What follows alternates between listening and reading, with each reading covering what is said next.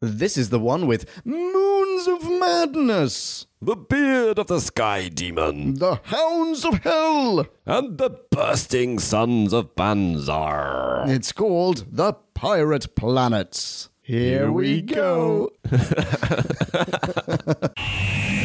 We're embarking on a voyage all through time and all through space. Counting Daleks, Thalan, Ood, and the Cybertronic race. Santarans look like taters, and Silurians all have wonky scales. And the Doctor has a TARDIS. We're reviewing all his tales. Who back when? Reviewing all of who there is. Who back when? And subscribe and rate on iTunes, please. Episode by episode, we're trudging down this tempo road. Come join us on this odyssey. What other choice could there be than who back when? Who back when? By the left frontal lobe of the Sky Demon, Demon Podcast Land. Hello and welcome to yet another marvelous episode of Who Back When, a Doctor Who podcast. Or Doc Past. Correcto Mundo. That lovely voice belongs to none other than the one, the only. It's Jim. Hello, Jim.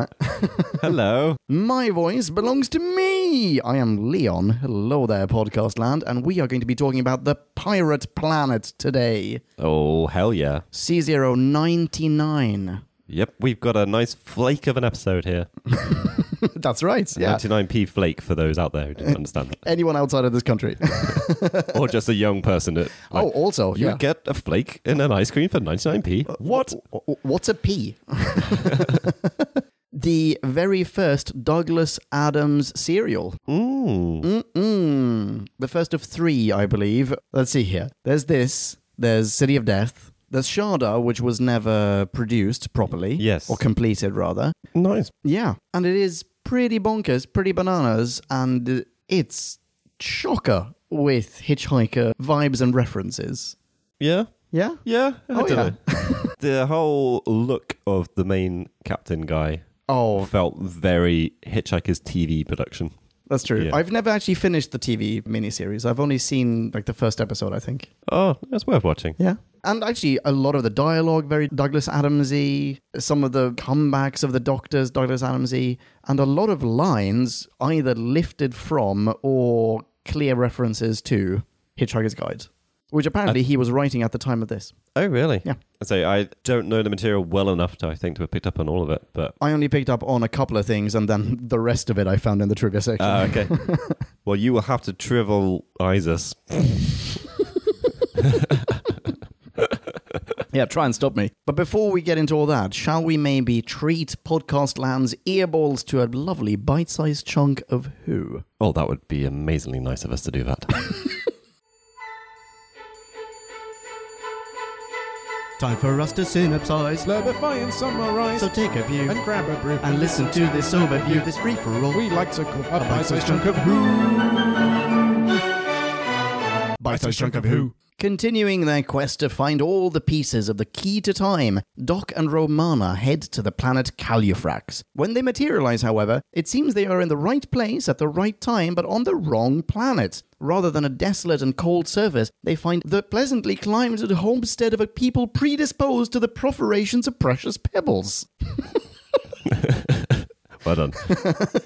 Capitalist kook and cyborg corsair the captain rules with a literal iron fist and a robot parrot on his shoulder, materializing his hollow planet shell around unsuspecting worlds to mine them for minerals, gemstones, and a precious life force. Polly wants a crackpot scheme? You got it, Polly.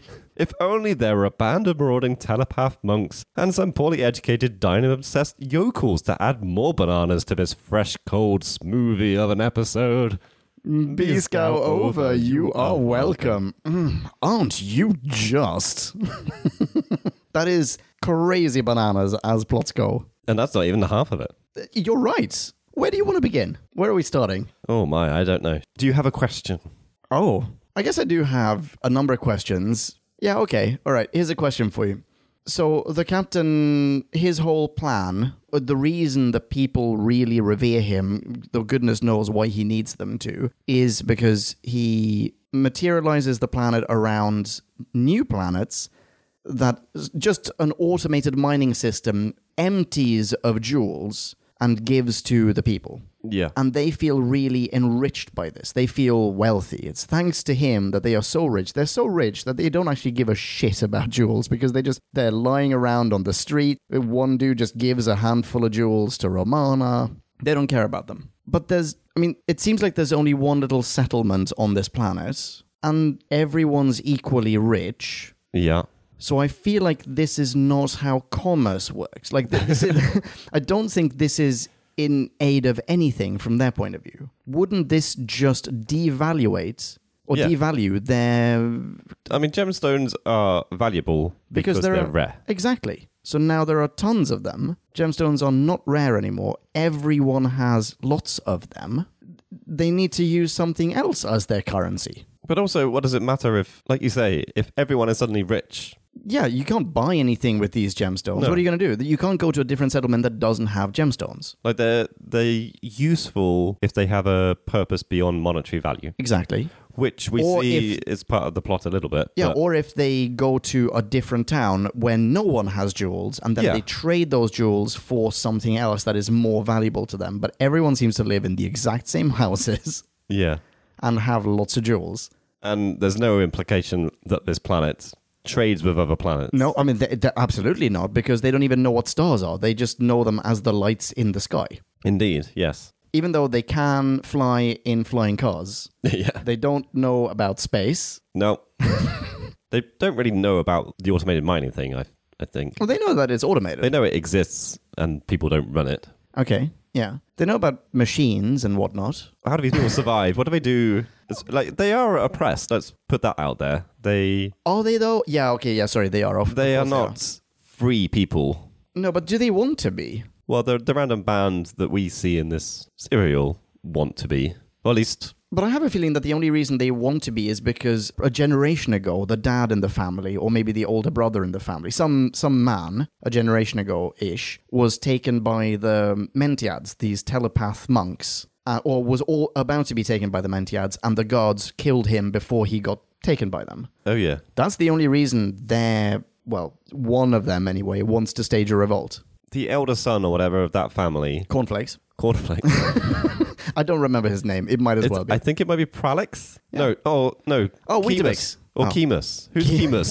That's one of them. Weetabix. Idifix. I've forgotten who's who. Yeah, I, I have to say, and we've both said this off air, so this might be a bit of a difficult conversation to have. Neither of us really knew who any of the characters' names were Yeah. throughout the entire thing. I now have Wikipedia in front of me with a list of names. I'm like, And they mean nothing. I'm not quite sure who that is. Sorry.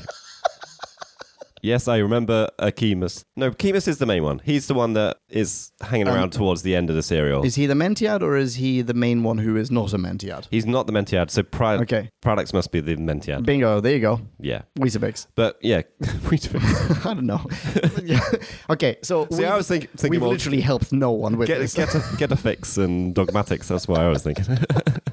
yeah, Chemus definitely is not happy with the status quo. He yeah, that's true. hasn't. I don't think we've we've got any hint that he's been trying to rebel. But this is because his dad or his girlfriend's dad was taken. But his dad or his That's the only reason his why dad he- or his girlfriend's dad reversed. It, the old man in this episode is very much don't rock the boat, Oh, that's true. Oh, yeah, that's true. and he's the one that tells us about. someone Okay, so getting he's captured. like the dad. Oh, fuck it. So someone in the family got killed by guards because he was about to be Yeah. turned into a Mentiad. That action is, I think, the only reason he is against the captain. Everyone else seems super happy and only super happy because the captain gives them jewels. Do you Yeah, I think don't they eat jewels? Do you think that's what they s- subsist on? it's their way to fix. yeah. I don't know. By the way, also, very recently did we have a serial where no one knew what the lights were. Only one serial Yes. ago, in fact. Everyone was just looking up at the lights in the sky, and one of them, whatever his name was, uh, was like, oh, yeah, oh, the heretic. Binro. Binro the heretic, yeah. He was like, oh, yeah, I have a feeling that those are s- suns up there. Yeah. Yeah. One serial later, same same thing. In a combined arc of serials. Actually, yeah, you're right. Like maybe it's a theme. Maybe it's an intentional theme. If it happens in the next All one, these planets are just full of stupid people. yeah, maybe. That's harsh. Sorry, I don't. I don't mean they're stupid people. They they haven't got to the point where they understand. Yeah, exactly. That's fine. They're a pre warp Or- civilization. or they've been oppressed to the point they don't understand. also possible. But okay, hang on, wait. Shall we get back to the captain? You wanted to talk about the captain. Just because he's is he literally the first thing that we see? Uh, My first note is I the think so. moon, moons of madness line. That's a hell of a look. It would make for fantastic cosplay, I'll tell you that. Oh yeah, I love the robot parrot as well. the parrot is awesome.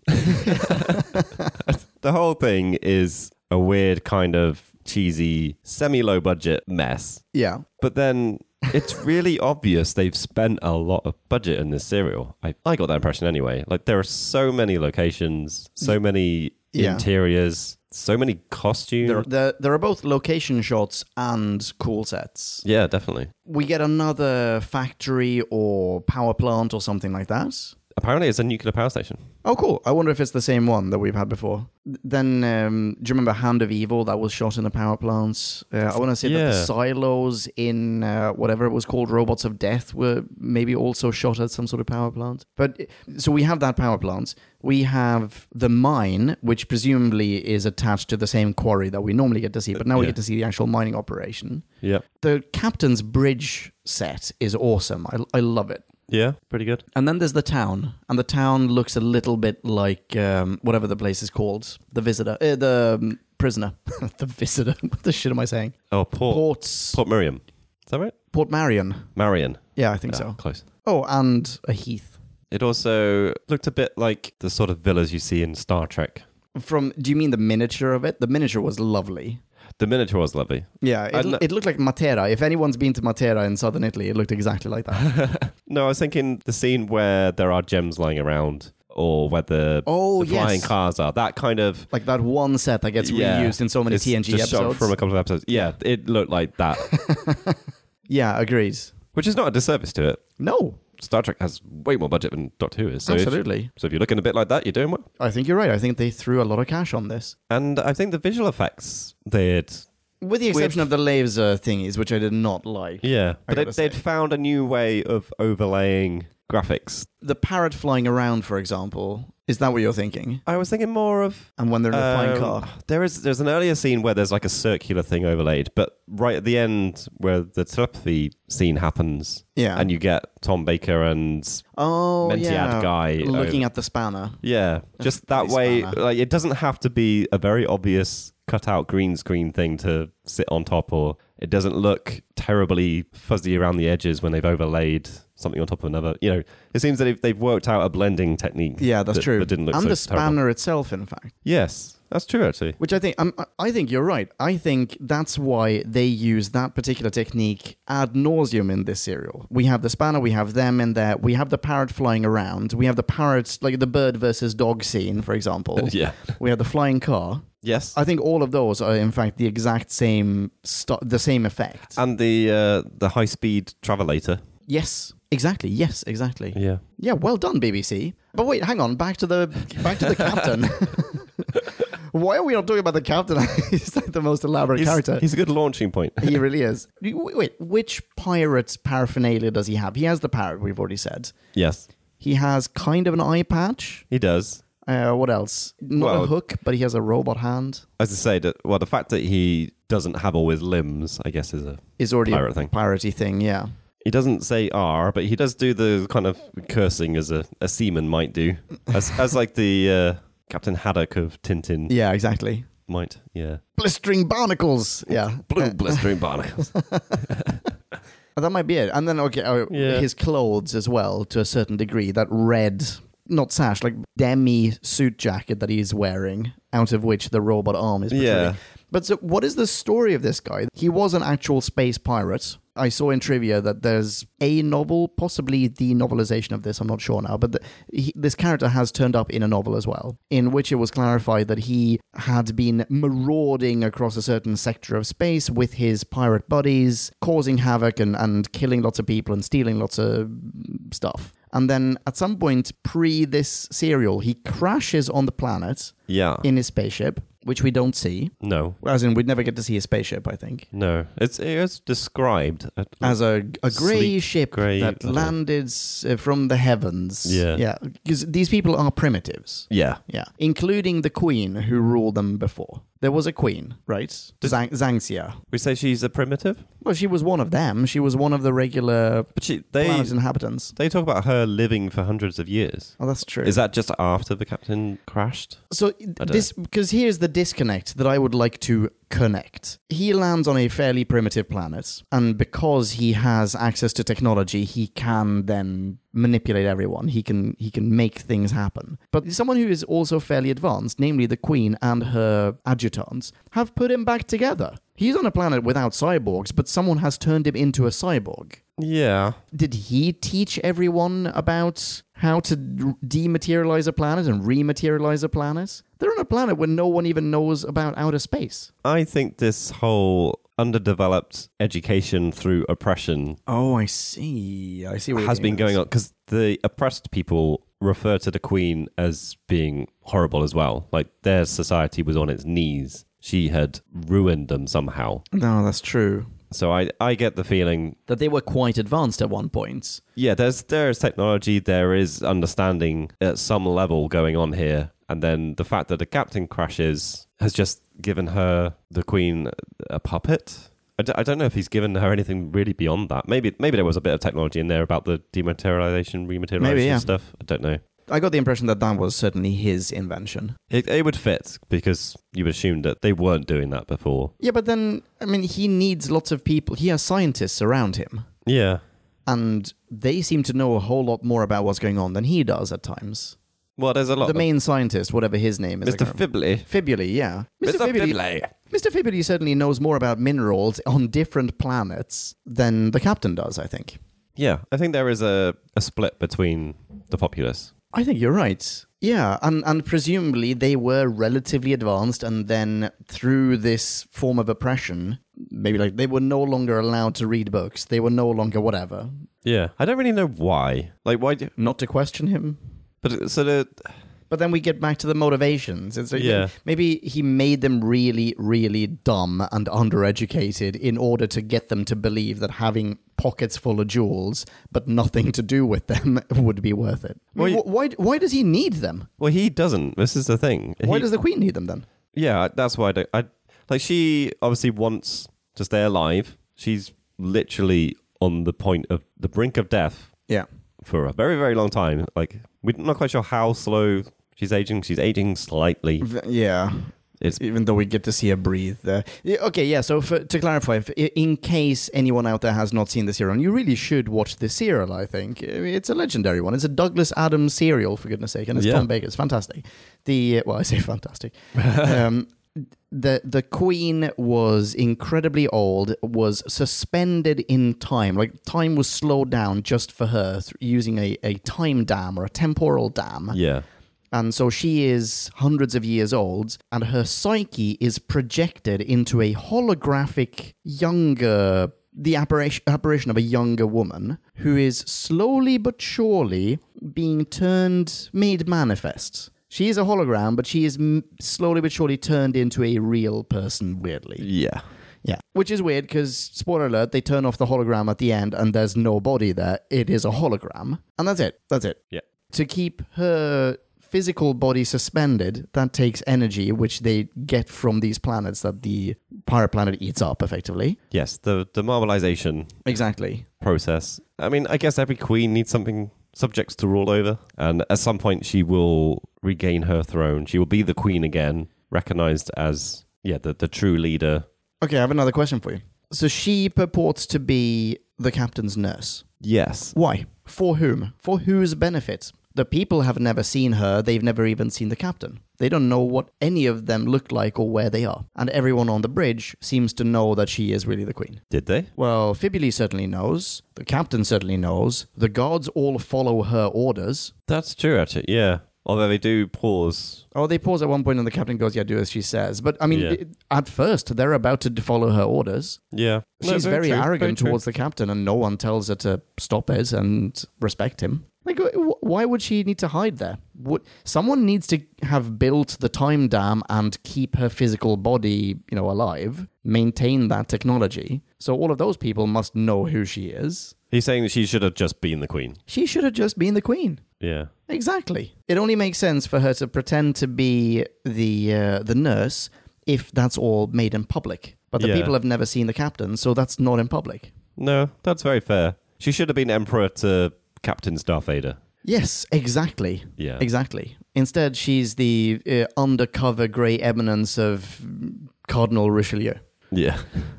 Back to the captain. I, d- I don't know. It's because he's obviously a focal point of the serial, visually, Yeah. audibly. It's certainly. I'm not sure if it's a very deep character, actually. Like, oh, no, not at all. It it could be like I can see how they brought him into a novel if it's more than what is presented. Like there's a lot of interest there you could delve into. yeah. But I think what we're presented with is fairly two dimensional, really. Yeah, I mean, it's hinted at something else towards the end of it, where he actually turns into this rather sad character, this involuntary henchman Yeah, who has no, he's just being controlled by her. He is a puppet. The cyborg arm and probably all the tech that goes into his head is just controlling him. I don't know. I I didn't quite like how that played out actually because it didn't seem like it was entirely control. It seemed more like she had control of his arm, literally, Yeah. Because because he's trying to resist it. He's well, he's, at one point I think he was trying to stab her.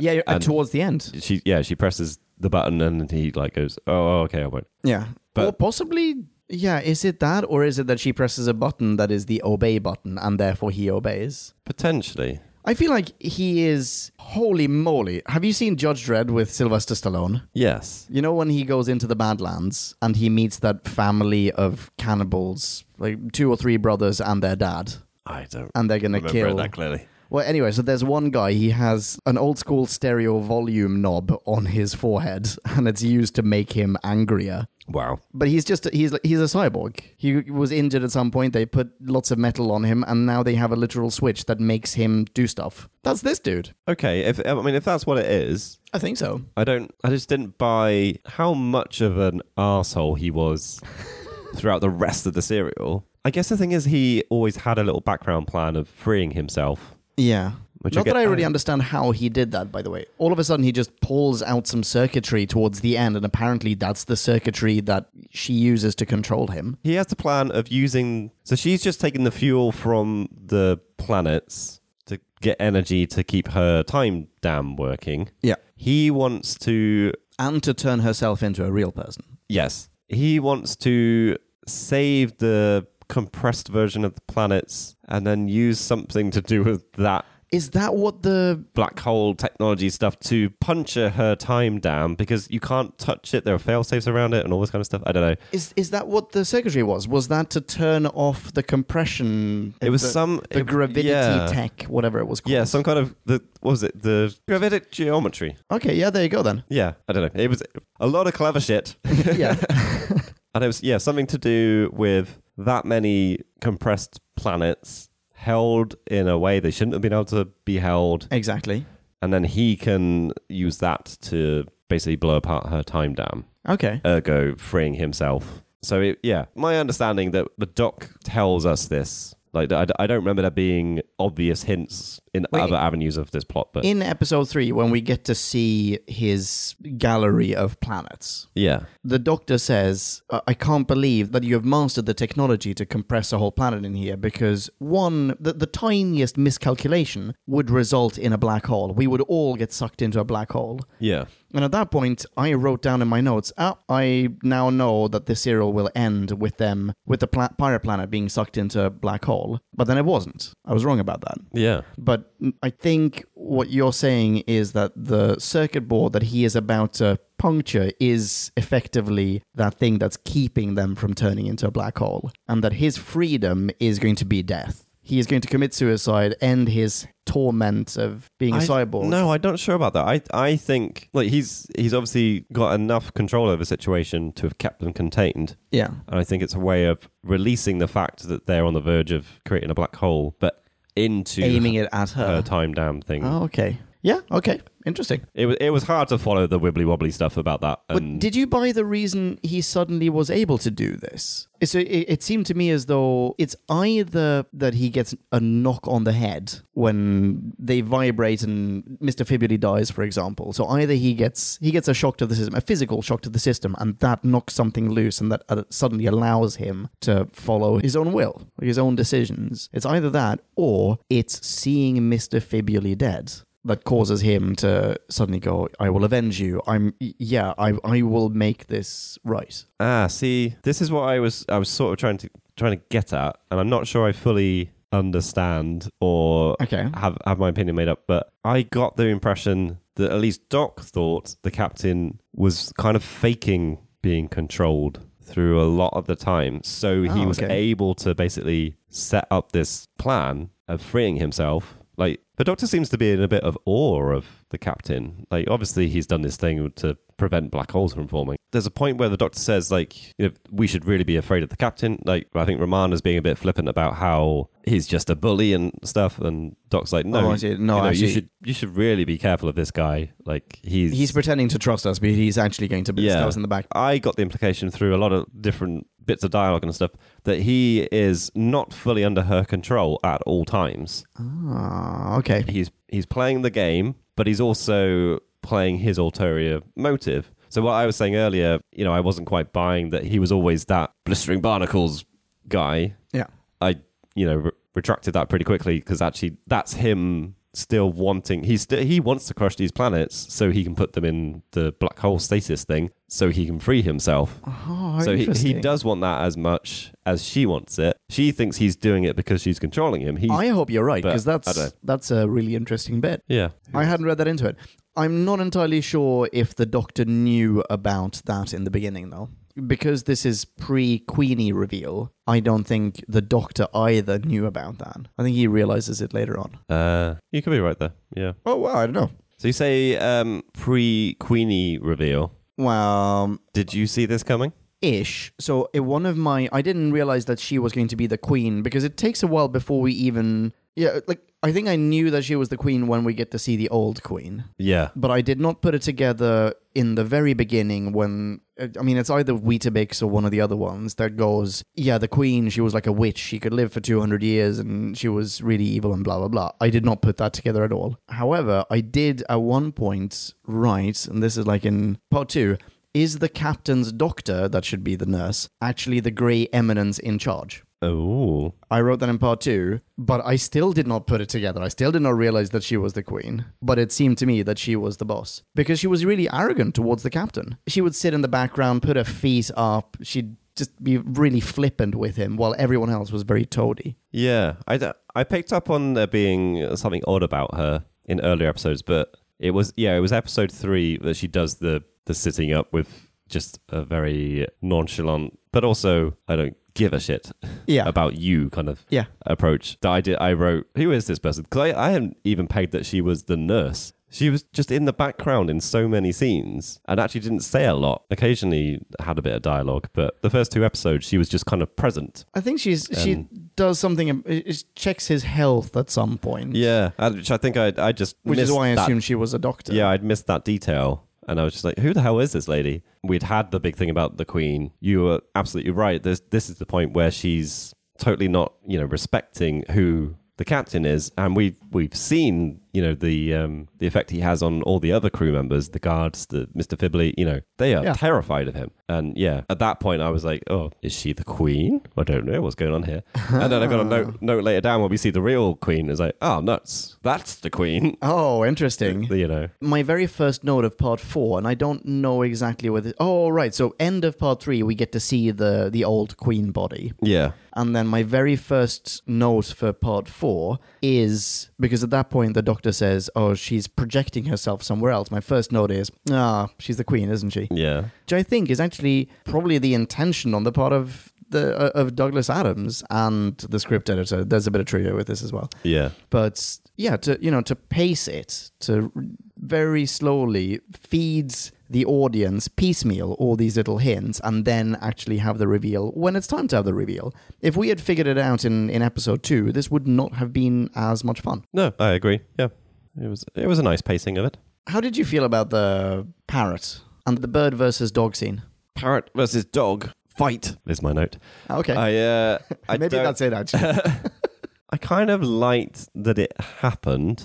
I didn't like like how long it was, and the effects were pretty terrible. But, and- but this is probably, as you said, they have this new effect. They really want to keep it. They want to show off this effect. yeah, but it you- reminded me. Oh, sorry. I was gonna say you're absolutely right. The the laser effects They're terrible. are awful. O- Other than K9s, K9s is It's is actually the quite good. standard K9 Yeah. effect, I think. So that's that's good. But the the laser from the parrot, Yeah. or it looks more like a beam. It looks thing. like it's shitting lasers. yeah, Because it's, it's dropping lasers. yeah. and the the lasers from the guns from the the worst guards ever. Who ha- can't aim. No, No one can aim in this. There's one point Chemus is surround, literally surrounded. There's like three guards one side, three guards another. He kills them all, and no one even touches him. Just awful. um, yeah. Anyway, parrot, parrot versus dog. Yeah, it was kind of fun. It reminded me, and I won, uh, even though this is well ahead of it, it reminded me of a TV show, another TV show that I grew up with, namely Captain Power and the Soldiers of the Future. Wow, I've never heard of that, but that's a title and a Oh. half. It's freaking awesome. it's so cool. The flying effects in there looked very similar to this. Not the CGI effects. This is slightly later. This is like an 80s show, I think, or maybe uh, very early 90s. But so not the CGI effects, but the other superimposed effects of one of them. Ha- I think Captain Power had the, the ability to fly with his suit. Looked exactly like the parrots in this one. I quite like the way its its wings went out before it took off. Yeah. That was quite. neat. Yeah. And just like, it had a name, Yeah. by the way. It was called, did you write this down? I I knew the like the name of the robot type, not necessarily th- that particular version's name. Oh. what Had, was it? had Polly on it. It was like Polytronic or something. Oh, was it? Yeah, fantastic. oh, I'm not going to find it. fantastic, fantastic. but I, I like the idea of there being a killer parrot. I mean, come on. Yeah. and as you pointed out in the beginning, very Douglas Adamsy. I think you pointed that out. Oh, did I? okay, well, do you agree? Uh, it's, I I don't know. I find that actually more Monty Python esque. well, Douglas Adams wrote for Monty Python. Ah, Yeah, you I wrote didn't for the realize Flying Circus. Bing Bong, Future Leon here. Yes, that is true, but as far as I can tell, he only wrote one episode slash skit called uh, Party Political Broadcast. That was in 1974. Okay, Bing Bong. that. But I yeah, Killer Rabbit from Holy Grail. Yeah. Or I mean, people have said the the dead parrot sketch, but I feel like that's just because it's a parrot. Mm, Yeah, as a parrot. Yeah, exactly. oh, another pirate thing, by the way. Sorry, I'm just looking at my notes. Something that we didn't mention. Doc walks the plank. He does. Yeah. Yes. Actually, yeah. From that, Yeah. Oh, we're going to segue. Should we segue quickly to cliffhangers? Excellent idea. I Let's always, go. I always like talking about the cliffhangers. and I we- know you uh, do. but we don't always. So whilst we have the opportunity to segue, why not? Hey. Episode one. So episode one, we get the good vibrations.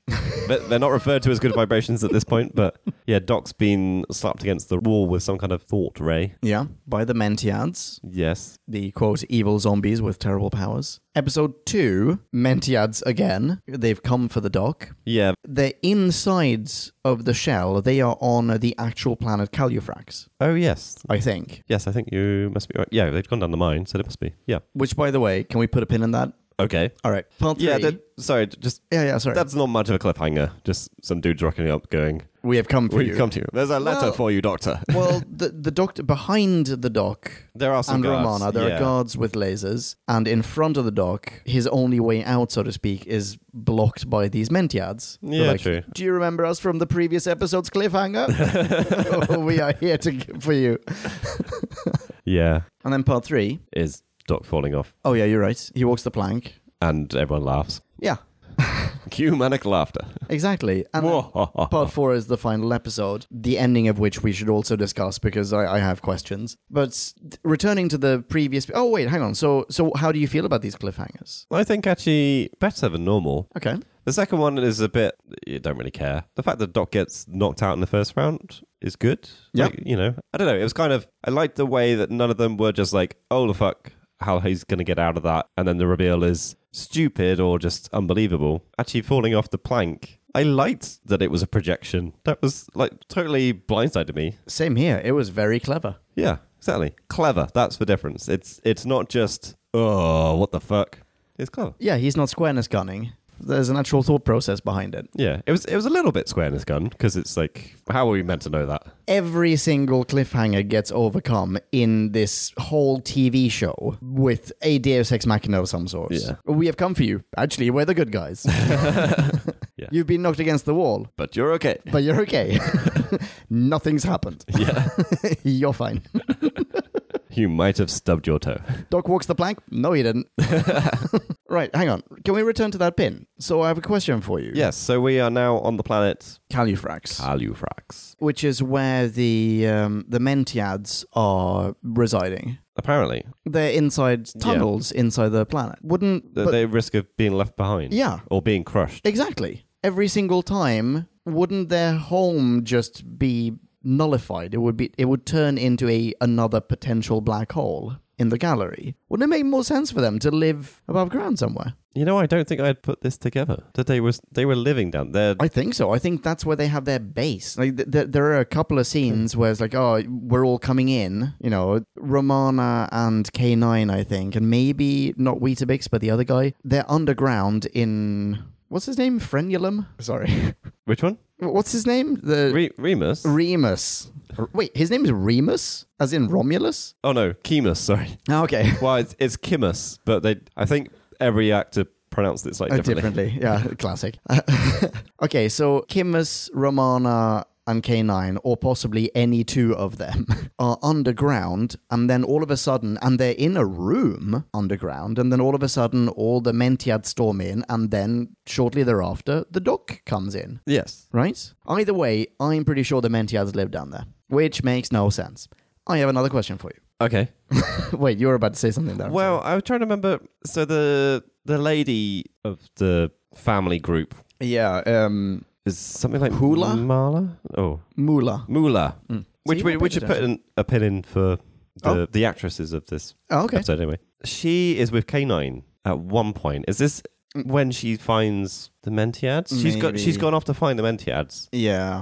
and I feel like that wasn't the caves, Oh, but okay. I can't quite remember. Hmm. I feel like that's underground. Okay. Anyway, you It, had it might be a surface cave, like a a, surface. cave. yeah, like maybe there's a hill and this is inside that hill. You know, maybe it's something like that, Well, I guess or inside a mountain, that's the other thing is as that opposed to underground. they have a planet. So that you, you're saying the the Mentiad caves run the risk of being destroyed all the time. Are there c- caves just in not Califlax? Okay, uh, do you the remember- pirate planet? yeah, so you know, Doc. Well, that's not the pirate planet. The pirate planet No, is like but they- Zuka, But Zukon, yeah, Zanak, Zanak. Zaxia. No, that's the lady. yeah. Zanak. Uh, Danny Zuko. so at one point, Doc, Romana, presumably K9, and what's his face? Um, Remus. Not Remus, that guy. yeah. But not Weetabix. They take a lift. They go into the mine mining operation and they take a lift down. Yeah. And when they get down, get down to when they get down, They have a groovy, groovy good time. yeah. They're about to get busy, and all of a sudden it's cold down there. And the reason it's cold, and they like they feel the ground, and I think maybe they have the tracer at this point, and the tracer's going completely bananas. Yes. It's because they are now on the surface of Califrax. They have uh, reached that icy cold planet that he was Yeah. predicting that they would land on. Yeah. So okay. n- n- now they are effectively on the planet that's been taken over. So that, but that's what mineshaft lower ground floor is. If, Yeah. If you go a level up, do you get Oh, like the, the catacombs of Zanak? yeah. No, you're right. That's a very good point. Why do they have a mine shaft? It's all automated. Like, why is there a lift rather? You know, Answers. That's why. okay. yeah, there are a lot of unanswered questions in this serial. you had another question, I believe. Oh, I did have another question. So the Mentiads, Mm-hmm. they are a telepathic gestalt. Yes, apparently. Fr what from from a prior planet that's been plundered? Is that how it's meant to be? Because they've been around many iterations of this process, so they are not from Califrax. They're from somewhere else. Or so, They're- like the Mentiad Gestalt is from somewhere else. Yeah, I, I didn't take it they were anything but Xanaxians, for want of a better phrase. Oh, they're Xanaxians. Okay, I, I assumed they were native to the pirate planet. yeah, I like that. Yeah, I think you're right. I thought they were just like a They just happen to be the telepathic evolution, ones. evolution anomaly, or, you know, yeah, there's a low. They're like the Genetic. Akiras of this planet. I've never actually seen Akira. Oh Jesus, dude! Watch Akira; it's incredible. Yeah, I've heard that many times. Don't wait for the live action movie that's never coming. Uh, what was I going to say? Yeah, no, I think you're probably right. So maybe some people of every generation are telepathic. It's in this dude's family. It's in Weetabix's family because his dad or possibly older brother Yeah. or whatever was also a telepath. Okay. No, you know what? I I have no problem with this. This makes perfect sense. I didn't I didn't quite understand. So every time they absorb a planet, Yeah. they get like all the life force, so all, all the plants, animals, peoples of those planets. Then the telepaths get some energy from it. and- and- It, it but was more that it hurt them. they get a headache. Their power increases as well. I didn't realize I that. thought that was kind of implied. Oh, Possibly. But I don't know. How does that fit with. So, I took this as a, I read this in a Star Warsian way. or is like sensing the force? Alderaan blows up. Yeah. and Obi Wan has to sit down and just goes, "I just there was a I just felt a, a terrible disturbance in the force, like a, a million voices crying out. That's the whatever it is. he Yeah. says. yeah. That's I think what happens to them. Yeah, I think that's definitely a given. But I'm sure there's reference to the fact that they have been getting more powerful. Oh, okay, Like as Is it as the not just- pirate planet eats planets, the more planets it, it eats, the more powerful they are becoming. okay, yeah, that might be the case. And I I think maybe this is also true. Sorry, I'm pouring myself a drink at the same time. Um, it- I think maybe this is also true that they get powerful the more Mentiads they are, like the more people get attached to this. Yeah. Which was, Collective. which was my question a bit. Like, are they getting more powerful because they're feeding from this life energy? Like, they don't want to be because, like, life forms are being killed. yeah. Or is it that when that like energy is released, all the telepaths get a headache, but it also creates a new telepath? Or because that seemed to be a trigger point for them finding. Yeah, so, th- so in the um, very beginning, products. Weetabix. Yeah. Yeah. So you're right. So in the ver- very beginning, in, in part one of this four-parter, in part one, they are in a cave, yeah. and but you're right, it might not be that deep. So they're in a cave, and they have again, by the way, the superimposed image effects yeah. of uh, of Weetabix who's having just a terrible like an episode of some sort and he's saying the life force the life force Oh, yeah. among other things and i think possibly they find fellow telepaths because every time that this happens if you happen to be telepathic and you're at the right time in your life or whatever you know you're, you're sufficiently telepathic then you will also feel the thousands, if not millions, of voices crying out in pain across the force. And if you do that, they go, oh, wait, hang on, you must be one of us. Come with us. But I just remembered there's a scene where I took it as kind of like a 1984 moment where Oh. the captain is being loudspeakered down to the planet's You're right. surface or whatever from his mountain. Yeah. And there's a small crowd gathered in a large square. there's literally like six people. Yeah. Who are at Super every, happy. at every exclamation going, Yay! What a wonderful place to be! Apart from Pralex, who is, you know, he's just like stony cold. I'm not happy about this kind of shit. You're right. And they are viewing this and they've homed in on Pralex. Yeah, at this point, I'm thinking, oh, so they're the thought police of this s- society. I think you're right. but no, yeah, they, And he's a dissident, so therefore we need to go and get him. yeah, but somehow they've sensed his telepathy at this point. But he's not even the telepath. Was that not the- the telepath they? N- No, don't they? uh, Over the camera, they see not Weetabix. They see the Oh, dude who's who's They up see and about. 'cause- Romulus and Rebus? 'Cause- I think so, because Oh. yeah, exactly, Romulus and Remus. Because Weetabix, he is in bed, like shaking his head. He can barely speak. Oh, I thought he just went afterwards and had an episode. Oh. went home. So either you're Oh. a racist and all the Danny Zuko's look the same to you, Yeah. or I completely misremember and I've Well, no, conflated this- two characters. Sorry, I've turned one character into two characters. I actually sort of did remember it as being Chemus, Okay. but it fit into the narrative that I understood if it was Pralex. But to be honest, when they had the moment where Pralex joins the Mentiads and he's then clad as they are and his face is changed color, Yeah. and his He wears some his- makeup and also like they probably have robes around. So whenever someone shows up and is a telepath, they j- just go like, "You're no longer allowed to wear pants." But yeah, his, his sister runs up to him and go, "Pralex, what's happened to you?" or da- whatever. Yeah. I was like, "Is that the same guy?" What? I have no idea. Yeah. Uh, that, that was just one of the Mentiads. I'm sorry, I'm a bit Racist. racist.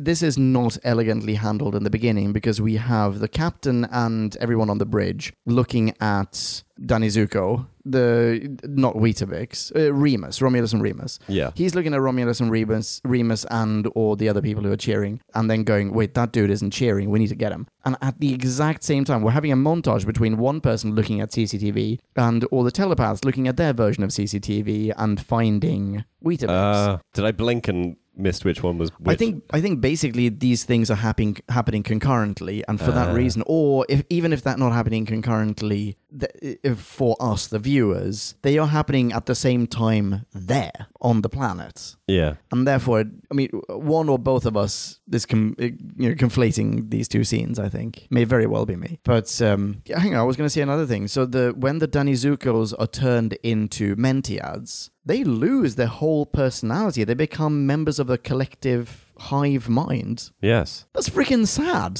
Although it doesn't really look like that. It looks like they still have individual kind of m- motion and stuff. I don't know. Oh, maybe. Well, Weetabix then suddenly becomes their leader in a way. He does. He's the spokesperson for their little Yeah. collective. Well, you don't want to give lines to someone else, do you? No, that's true.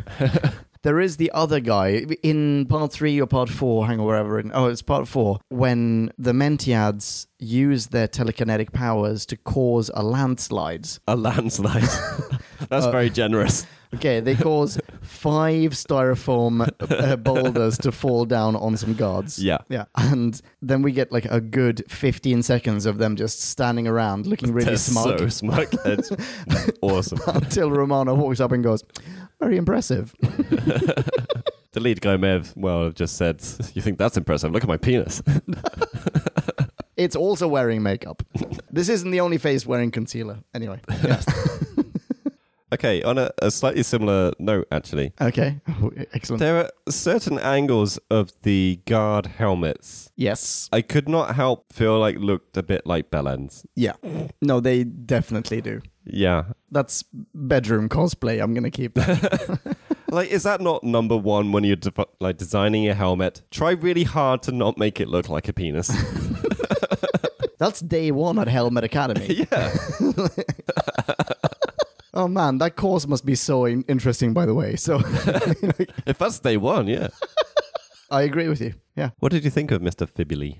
I had two impressions of him. One was akin to, I can't remember which serial it was now, but a recent serial that we reviewed where everyone's living in these skyscrapers. No one's ever seen the lights. Do you remember this? It's the one where th- the, the toady adjutant always has a Oh. creative way of talking to Yes. his boss. And um, that's Underworld, isn't it? I think that's Underworld. Yes, with some interesting s- Seeker Guard helmets as well. Wait, is it Underworld? Am I thinking of a different one now? It's not Underworld. Underworld is the one with the spaceship, uh, spaceships. Hang on, I'm heading over to whobackwhen.com.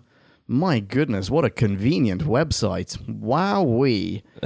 Yeah, I went there and uh, didn't realize that was the wrong one. The Sunmakers. Sunmakers, Yeah, the of course. Sunmakers. Where the toady adjutant is always, oh, yes, your uh, meticulous magnificence. He always has these Yes. clever ways of saying things. And not that that was a particularly clever example, but you know what I mean. Yes. and I got some similar vibes from Mr. Fibuli. Yeah, a bit. Definitely, definitely a bit toadyish in places. Sure. And then the second one was I got, again, massive Star Wars vibes. In particular, there's one scene in part two, the, very early on in part two, where we get the first parrot kill. Okay. And uh, so the captain he sends his parrot. The parrot kills someone off screen, like out of frame, and then we cut to the dead body on the ground. Oh, with yes. the parrot standing, sitting on it, and it's set up to be Mr. Fibberly is the one who's going to get killed, but Yeah. he isn't killed, and instead Mr. Fibberly is then left alive next to a couple of soldiers and just kind of gulps like, "Uh, "Yes, sir, I- I'll do my best, sir." And it felt very much like the you know Admiral Piet scene uh,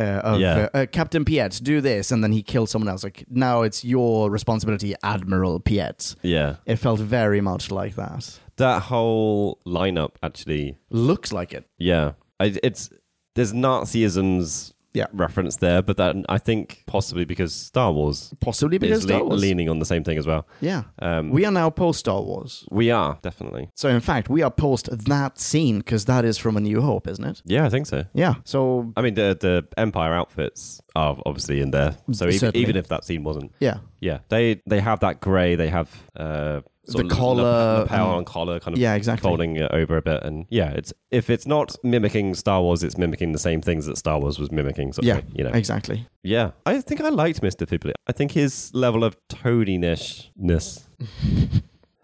yeah, Do- Doombar's doing his job. Second pint. I don't know. It was it was never too sycophant like. It was Yeah.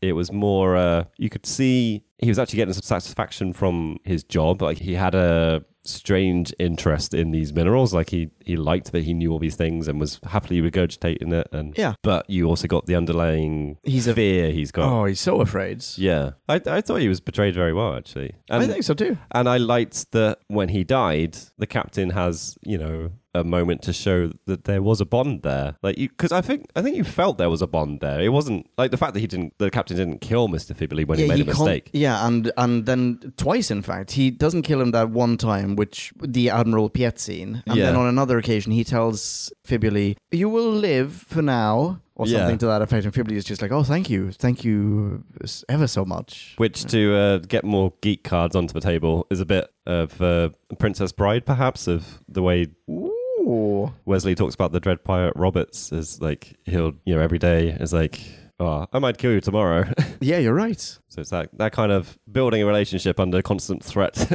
Yeah, that's what Sandra Bullock and Keanu Reeves proved worked like a charm. what Maybe not quite the same. Though. about the rest? So we, we have other gods. I'm not entirely sure where I stand with the gods. The gods are very slapstick. We get two scenes virtually identical of the Doctor and not Weetabix, the other guy, Romulus, trying to steal a, a hover car. oh yes, I liked it the first time round. Liked it the first time. I mean, I'm glad that it failed the second time, but to be honest, when it happened the second time, I was wondering if I had accidentally like, pressed play on the wrong episode. Yeah, But um, actually, I don't really know where I'm going with this. Wait, hang on. Just to say, the hover car looks beautiful. yeah. It more more It's gorgeous. credence to big budget yeah. from BBC point of view. I mean, I don't know how they made it. it. On a couple of occasions, it looks like it's a boat that they've repurposed. Interesting. Yeah, I, I never really. Like, it looks like a speedboat with other things attached to it. Yeah, I guess the slightly misshapen seating arrangement would be speedboat esque. Possibly, yeah. Yeah. Unless that's too expensive and it's actually easier to just make a plywood shell, stick some chairs in there, I don't know. But Yeah. It looks beautiful. I mean, I'm assuming they only built one. They park it in places where it doesn't even need to be in a couple of scenes. And it's just like, I get it. I get it. If I had built that or if I had that at my disposal, it would always be in frame. Yeah. Yeah, it's beautiful. I was going to say something about the gods. Now I can't remember what it was. Oh, well. I don't know. What you have made me think though. So you made the good point earlier that no one's seen the captain. Yeah. When they steal the air car, Yeah. Romulus and Rebus says that's the captain's car. Oh. Like he's very put out about the fact that they're going to go steal a car and then realizes the car he's going to steal. I was like, well, that's even worse. But is it the captain's car or is it just it's a car belonging to, uh, you know, the armada, the, the, the, the guards who work for the captain? I don't know because So I have a feeling the captain never leaves the bridge. yeah, no, I I mean I got the impression like with most other things set it up that yeah people don't see the captain. He's up there the whole time Yeah. in his mountain fortress. Oh. But I I, also I think I missed got, that line. I also got the impression But this is the captain's personal that vehicle. that was his personal thing and only the guards have air cars. I didn't think Yeah. the lay people would have No, they Happened. are not allowed up in the air. No. So who else would it belong to? Like to say that's the captain's one would, That's the captain- would be yeah. a bit weird. I don't know. That is a weird thing. Maybe a slight plot hole. I wonder if. uh, Okay, so there was a very, very brief mention of a script editor before. So this is not the original script that Douglas Adams envisioned. Yes. he had i i i'll read this straight from tardis wikia the original draft for this story was extremely complex centered around a time lord trapped in a giant aggression absorbing machine and several paradoxes it was greatly simplified by the script editor anthony reed Yeah. i mean that first sentence sounds extremely Douglas Adamsy. Yeah, an aggression absorbing machine. Yeah, and then also folding paradox after paradox into this. And bearing in mind that he is writing this at the same time as he is writing Hitchhiker's Guides Yeah. and just about to sell it, or if he hasn't just sold it to the BBC. He must constantly be thinking about, like, I'm going to make the most complex and elaborate and convoluted science fiction story because that's how he works. Like, everything is convoluted Yeah. even outside of Hitchhikers, it's convoluted. And then Anthony Reed shows up, strips it down, takes out the Time Lord, turns it into a queen, turns the the aggression whatever machine into either the pirate arm or the time dam, who whatever. Either Yeah. way, like forces him to tone it down, constantly stripping away layer after layer after layer. But then very possibly there are little references back to bits that were previously there. So maybe the captain or the, the, the equivalent of the captain, maybe the equivalent of the captain was this Time Lord, for example. Maybe this Time Lord was actually out and about and had a car. Yeah. And then this one line remained. For whatever reason, it didn't get cut out. That's possible, I suppose. Yeah. It's it's always very intriguing, like to say it's been heavily simplified.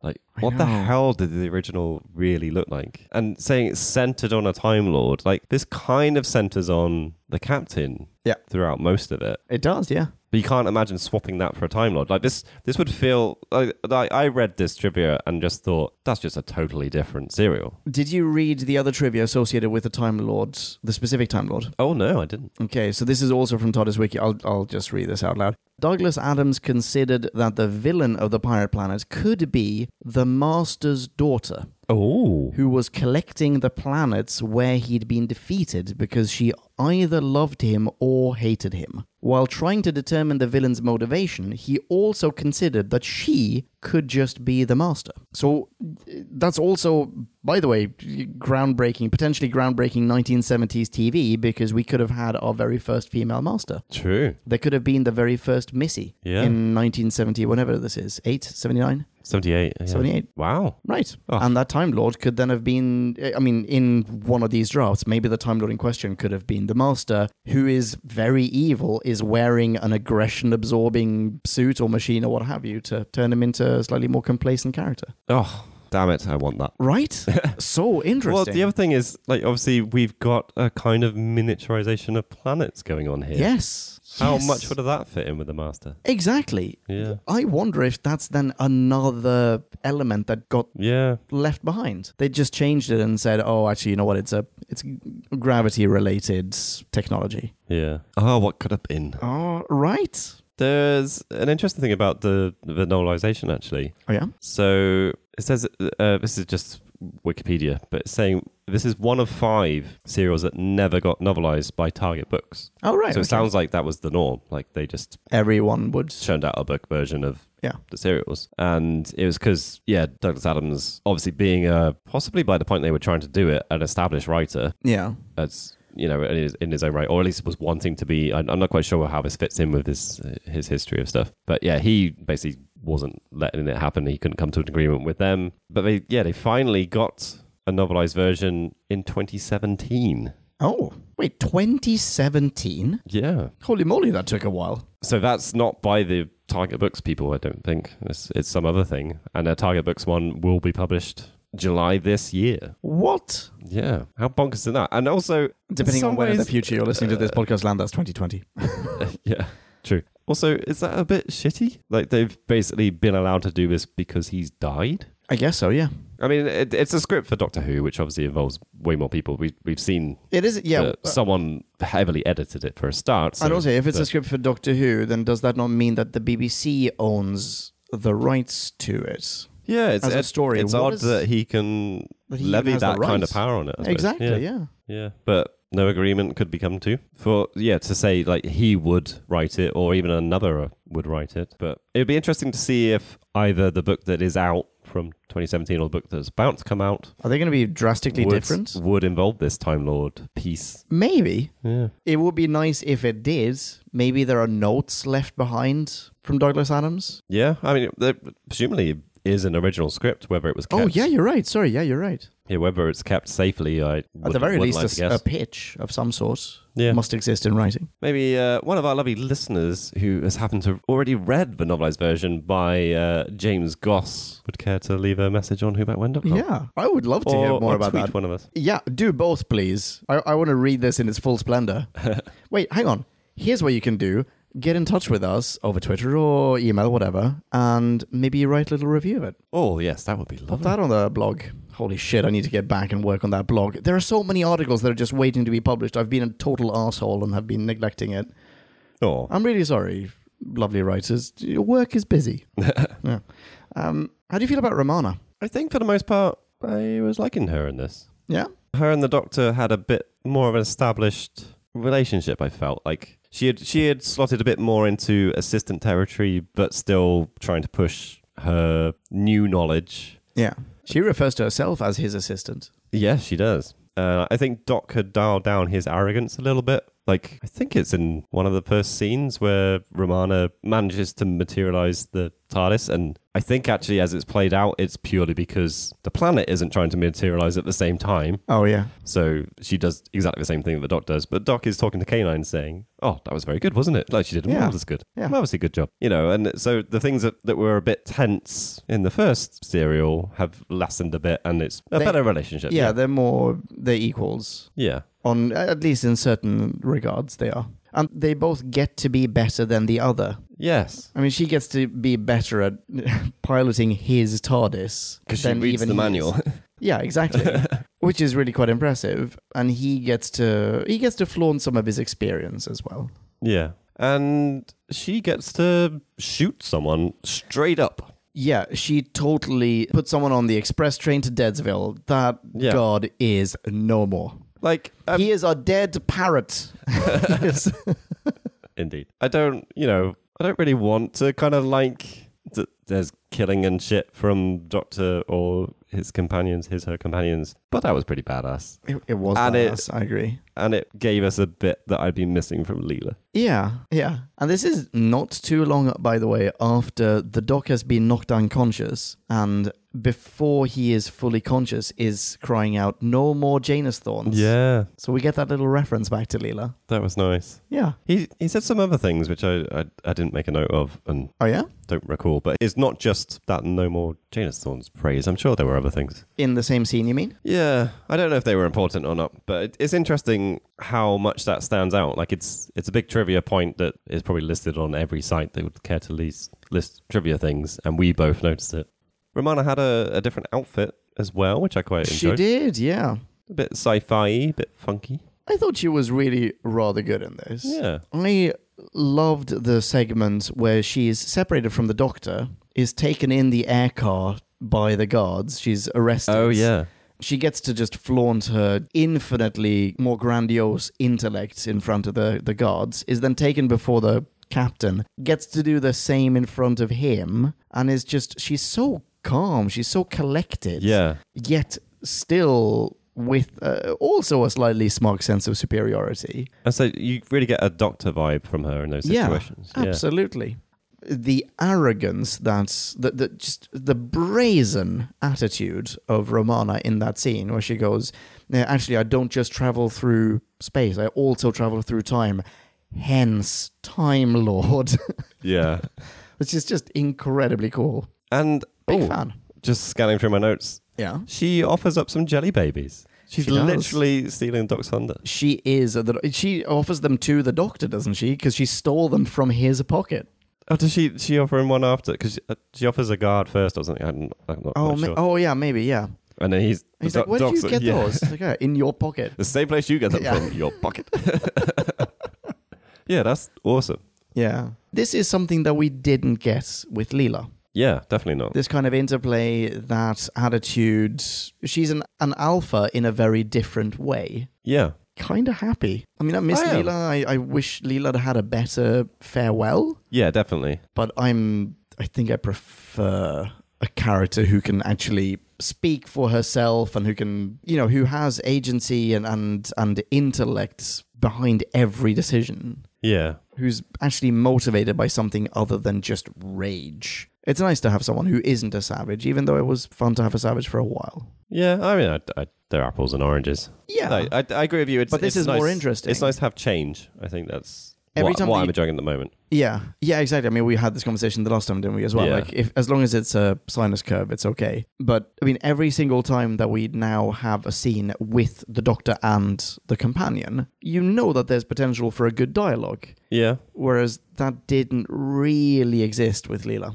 I, I think there was always potential for some interesting exposition or But it's always going to a bit end of on- comedy, perhaps, but yeah, it's definitely comedy. It's always going to end on her misunderstanding something. yeah, quite quite likely. I think. There's um, the bit where Romana does get captured by the guard. Yeah. That dialogue is is lovely. I actually found the BBC's uh, page for this episode actually has that Oh, yeah? listed on it. The guard takes the a telescope from Romana. She's literally looking through it, and the guard Oh, just snatches it yeah. off her and says, Yeah, yeah. This is a forbidden object. Romana's, why? That is a forbidden question.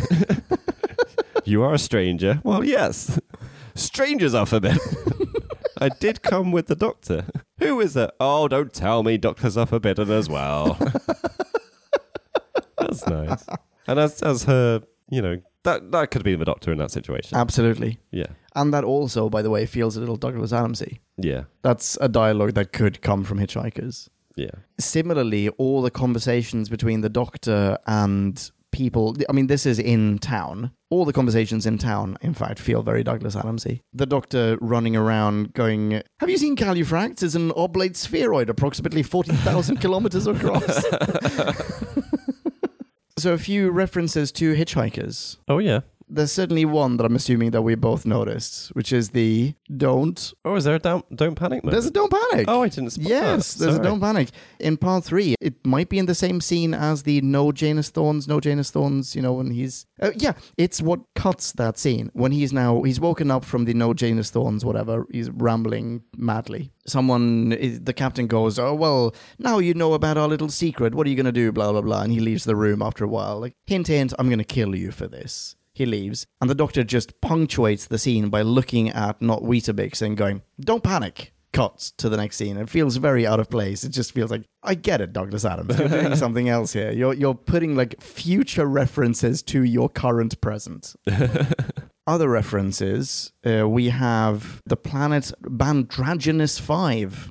In Hitchhikers, there is Santragenus Five, Oh. the home for one of the key ingredients in the Pan Galactic Goggle Blaster. Is that the one that had the green gemstone? Yeah, you're right. It is that I think, and it's one of the spheroids in the gallery. is Yes, also yeah, Van that's Bradshawn's what- five. Yeah, it comes back around, doesn't it? Another one. The doctor has a line, namely, "Standing around all day looking tough must be very wearing on the nerves," which is a direct quote from the Hitchhiker's Guide to the Galaxy from the radio serials. Ah. Uh, so something that comes later on, as in rather Douglas Adams quoted himself from this episode, unless maybe he was quoting a draft that he had he was Yeah. working on. A few little bits here and there. Yeah. I actually have more Romana notes than uh, Oh, let's hear I, him. I realised. Because Romana is the one that gets to explain time travel. Oh yeah. Because Doc is thinking about trying to how, how to explain it to people who aren't Time Lords and then just gives up and goes, Oh, Romana, you, you, you, you explain this best. Which it, ba- it basically boils down to what dematerializing one location, passing through a space time vortex, and then rematerializing in a different location. You're like, Great explanation, Romana. Yeah, yeah. Fully cleared that one up. Let me explain how a car works for you. So first, there's an ignition, and then you go from point A to point B, and you turn the Stop. wheel on a few occasions. now you know how it works. Go and build one. And what else does Romana do? She also kind of brings the whole arcing story back because this is w- way near the end of episode 2 Mm-hmm. where it's kind of forgotten that this is meant to be about them getting a piece of the key to time. Oh yes, They're just a bit absorbed in the story of whatever. the saving fuck's these going people on. and yeah. yeah. Yeah, I, I have a note of like, finally, Romana actually reminds Doc why the fuck they're there. You Yeah. know? Did I miss something, or do we in fact not get to see them collect the second piece of the key to time? No, we don't. We get it explained as to uh, how they are going to, but Yeah. they, they obviously ran out of budget at this point. Well, this is a question I wanted to pose to you. Okay, let's hear it. What the fuck would have happened if this pirate planet wasn't here? Because this piece of the key to time is the entire planet of Califrax. Yeah, which is uninhabited though, right? Yeah. So they would have shown up, they would have pressed the tracer onto a, the planet, it would have disappeared, turned into the next piece, And then then they would have gone on. would they have? And had they to- would have been like empty space. They would have had to lean out the TARDIS Yeah, probably. because if they were on the planet and the planet goes pop, you know. Maybe he'd wear um, a spacesuit, like float, or she would wear a spacesuit and like float outside be of on the TARDIS. be on a cord and be yanked back in. yeah. I mean, they could materialize on the planet. But they Just they have press it against the no floor. idea that it's the entire planet. Every time they turn up, I mean, so far we've only had two of them. You know, they have no idea what shape or form the piece of the key is going to That's look true. like. Yeah. So they don't know it's the planet. Well, they'll be walking around, walking around, and they drop the the core, and suddenly the planet just goes pop. I'm now five million times smaller. Yeah, that, I mean, that could have easily happened.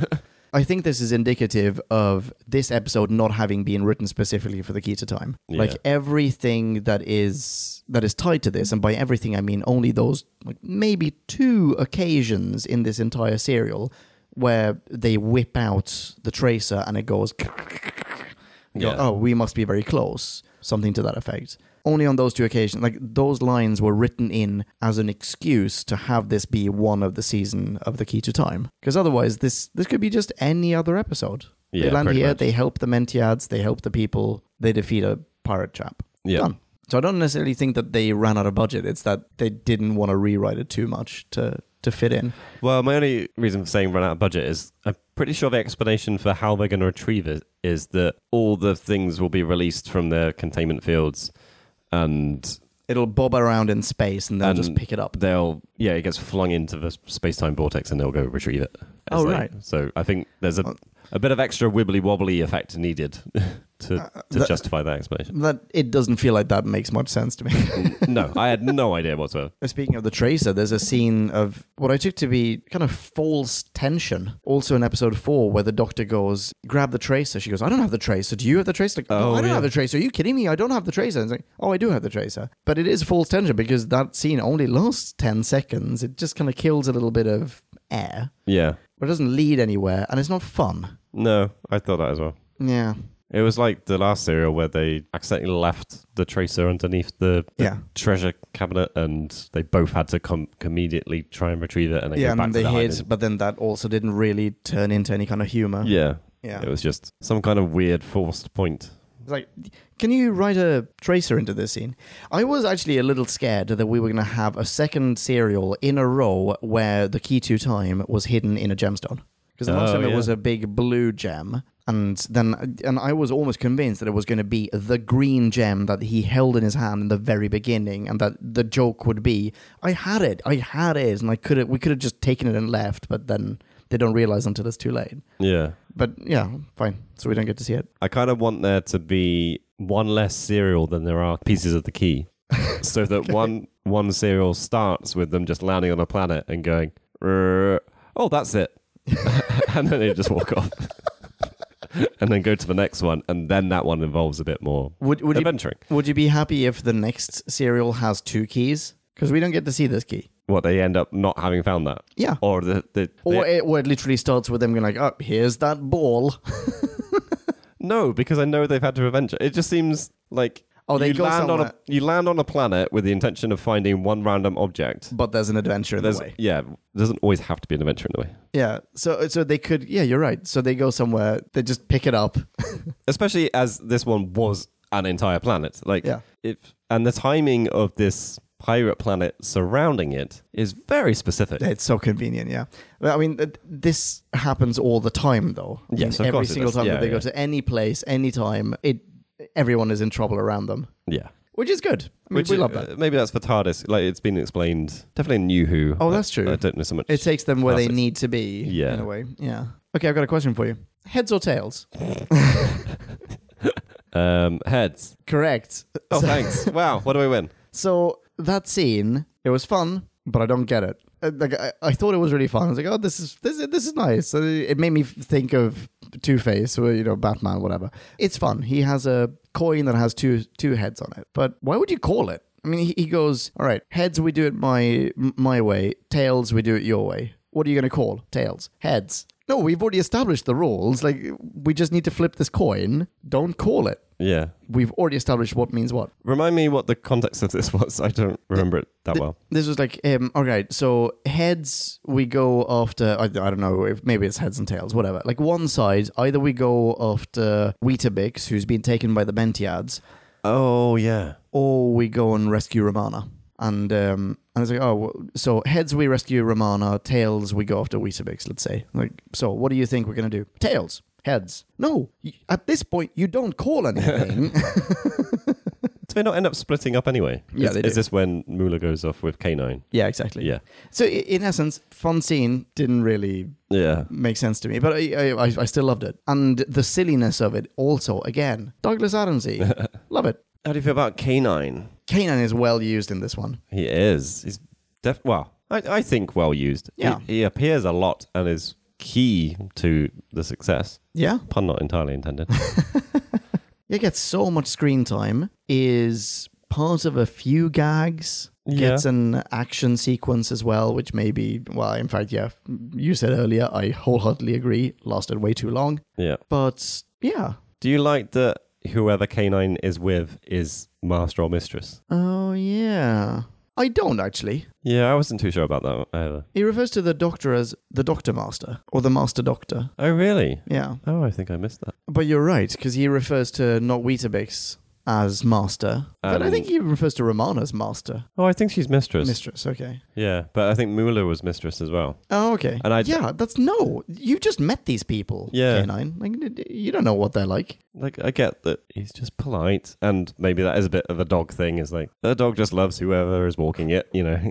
Yeah, but a dog is also really loyal. And Yeah. I think that's the thing, is like you could do with another term of endearment to use for the Yeah. the passers by, not the Yeah. not the doctor and his companion. But overall, loved Canine. Yeah. I was expecting, I- I mean, not just in this era, in general, when Canine came into the picture, I was expecting to really dislike him. Me too. Yeah. Like, throughout Canine's run. Yeah. Like K9 pilots an air car to come to come and find everyone. And I know. Yeah, like- what a dude. he's like a useful third companion. Hmm. Yeah. And it gives opportunity for the, the writing to sometimes have the actual companion have a companion, or the companion of the week have a companion. Yes, exactly. Which I think would be hard to do, be it just a, a humanoid person, you know. I know. because they're not that subservient. It's it's good that he's a tool plus, you know, it, it's very useful, but a lot of the comedy and the fun orbits around him as well. Yeah, yeah. Yeah. Are you listening, Ryan, Yaz, and Graham? Youch. One or two quick observations each, pre uh, ratings. okay. What you got? I like that there's a bog standards fire extinguisher in one scene. Okay. What, why do they have Earth fire extinguishers on this planet? I don't know. Love it. I'm on board. I liked Doc telling the story of how Isaac Newton discovered gravity, Nice. Yes. and it turns out Isaac Newton didn't discover gravity. The Doc told him. Over dinner. yeah, that's good. I really enjoyed that the sonic didn't work when the doctor tried to open the door. Then he Oh. tries a hairpin, and it may work, or maybe it doesn't work. We don't know. It felt like it didn't work, but I'm not sure. And someone opened it from the Yeah. inside. You mean? Yeah. I don't know. Either way, I'm glad that he tries the Sonic because he he just thinks arrogantly, "Let me do this for you," Yeah. and he whips out. And I, it really felt like this is going to be the new Who way of I'm going to Sonic this because it opens every door and it doesn't work. Yeah. It's good. Nice. I liked the literal spanner in the works. Yeah, especially the uh, What the- do we do with the men- yeah the Mentiads. well, what do we do with this banner? And Doctor saying, "Hit it." yeah, it was really good. and that's what they do. Yeah, and it works. I wasn't expecting it to explode when you hit hit a console with a spanner, but hey, it did the job. Well, if you're going to have a conveniently placed spanner just lying on the floor, then Yeah, indeed. why wouldn't it? Well, I, I took it the implication was Doc had memorized the layout of that entire Yes. room, and it's like, okay, so there's a spanner two feet in, and you'll pick pick that up with your mind, and you go past that machine, then that machine, then that machine. Now what? Just hits. Whack it against anything. Yeah. Find something that's blinking and make it not blink. Yeah. And now it is time to rate this. Did we love or hate this? Bing bong, bing bong, hey la la la la la la. Ratings. You or me? In fact, heads or tails? Wait, is this a genuine heads or tails? Uh, I don't have a coin on me. I do. Oh, sweet! Do you have a coin with two heads on it? There's the head. Okay, There's the tail. okay. Which one do you want? Tails. It is heads. Okay. Does that mean What does that mean? Oh, no, this is why they called it. Okay, heads it's you, tails is me. All right. Do it again. It's heads. So that's me. Okay. I thought this was occasionally rip roaringly Adamsian, but unfortunately, it wasn't quite as madcap as I'd have liked. I think I would have enjoyed the pre toned down version of the serial more. Yeah. Yeah. But as it stands, I still had a laugh watching it. The captain is such a Scooby Doo villain. It's, it's so much so, in fact, that I don't quite know how to rate him. Overall, I think I really liked him. Uh, he's uh, a, a cuckoo bananas bad guy turned sad, misunderstood henchman. Uh, th- there's there's some complex psychology there that doesn't really get explored, but I enjoyed him largely for the the humorous elements. I didn't really fancy the character of the young queen all that much, I must say. I don't think she was particularly well written or particularly well fleshed out, being a hologram. But o- overall, like you know, th- mainly it's because we don't find out about her motivations. I I mean, not beyond wanting to live forever, and and how was she going to become corporeal, and how did she freeze herself at the last moment of life without dying whilst giving the order to turn on the time down. Like I, I don't, I don't understand how any of that worked. I mean, I, I want to know more about this civilization. I think I, I want to know some more, at least get more hints about their backstory. I also felt really bad for the lady who played the old queen because she had to suffer through lines like "That's repulsive. What is it?" yeah. Poor lady. Someone give her a BAFTA because it takes a lot of talent to maintain a poker face during that level of, of abuse. There's a bit of trivia about her, by the way. I'll just shoehorn it in here. Her name's uh, Vi Delmar. She received an extra fee every time she had to remove her false teeth before filming. Good for you, Vi. Nice.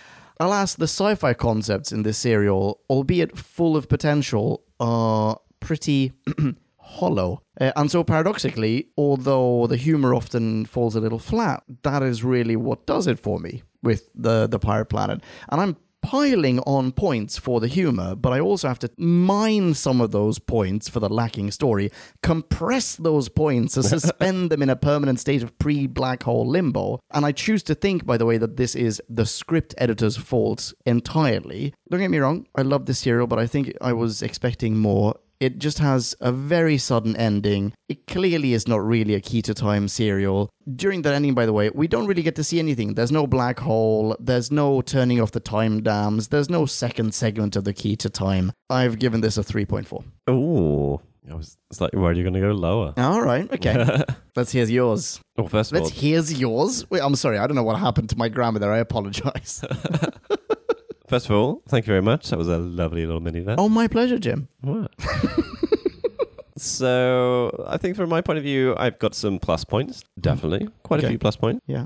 In general, like on a production level, I was really enjoying this. I loved the models and the miniatures Mm-hmm. and the full size air car prop as well. Oh, You know, absolutely. All amazing stuff. I've already mentioned, well, most of us in general, but the locations that was shot at, really good choice of stuff. Like it, they thought quite hard about what they needed to film and found some great places to film them. Hmm. They didn't stop there. They built some amazing sets as well. We, you know, we talked about this. Costumes I was really enjoying as well. I, obviously, the captain himself is incredible. It's a little bit kind of comic booky, and I don't know, you can't take it that seriously, but it looks amazing.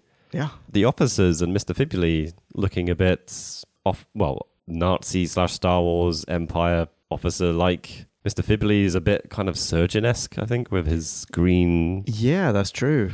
you know, and yeah, loved that. I actually really like Mueller's costume as well. The sort of flowing uh, gown over the top of a leotardy With type. embroidered diamonds or something. Ah, I think I missed that detail actually. But yeah, like there's a lot of like of thought and effort going on to all the different levels of production in this. Um, we talked about the visual effects as well, you know, being a bit interesting Yeah. apart from the laser.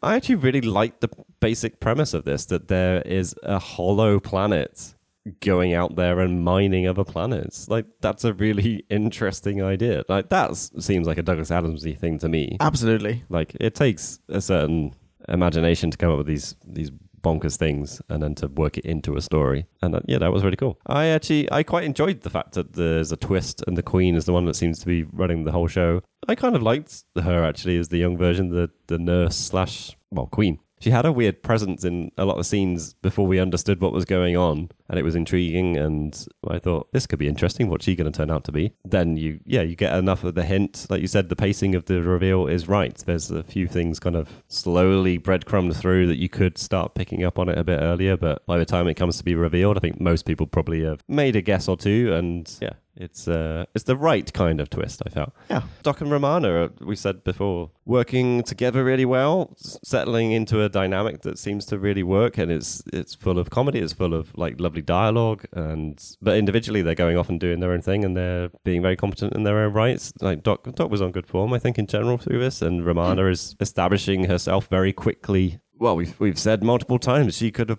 that a lot of scenes she's in, it could have been the Doctor. Like she's that commanding of the situation. And also, my final plus point would have to be that parrot. yes, absolutely. I mean, genius. But uh, yeah, there's some problems with it. it. Even though we are aware of the trivia of, of the editing process, I think it felt like it had been edited as well. Like before I read the trivia, I was starting. I, I was feeling that there's something wrong with this this storyline. You know, it's, Yeah. there are too many plot holes. There are things a bit underdeveloped, and a part of that would be, and probably the biggest part of that, the companions of the week are weak you know the the Romulus Rebus, the Phalanx is I don't know all the people we couldn't remember the names of. Weetabix. Mul- Mueller. they didn't quite fit in with everything else, and it was just I don't really care. The fact that one of them ends up part of the massive telepathic cult, it was just like, oh, is that you? Oh, that's that guy. Okay, fine Yeah. who cared? And yeah, the other part of that, which is maybe not to do with the editing, but at least the the placing of it um, in amongst the bigger story. It's like the arc story is not here. It you are absolutely right, Leon. It's it's half-assed mentioned in in a few It's places. a good serial. It's just it's repurposed. Yeah, and that's that's a big deal because they're setting up this entire series Hmm. to be this one big arc, and you have to keep that going, otherwise people are going to get fed up. It's like, oh right, oh yeah, oh yeah, the key to time. Yeah, you got that in there somehow. Well done. Yeah.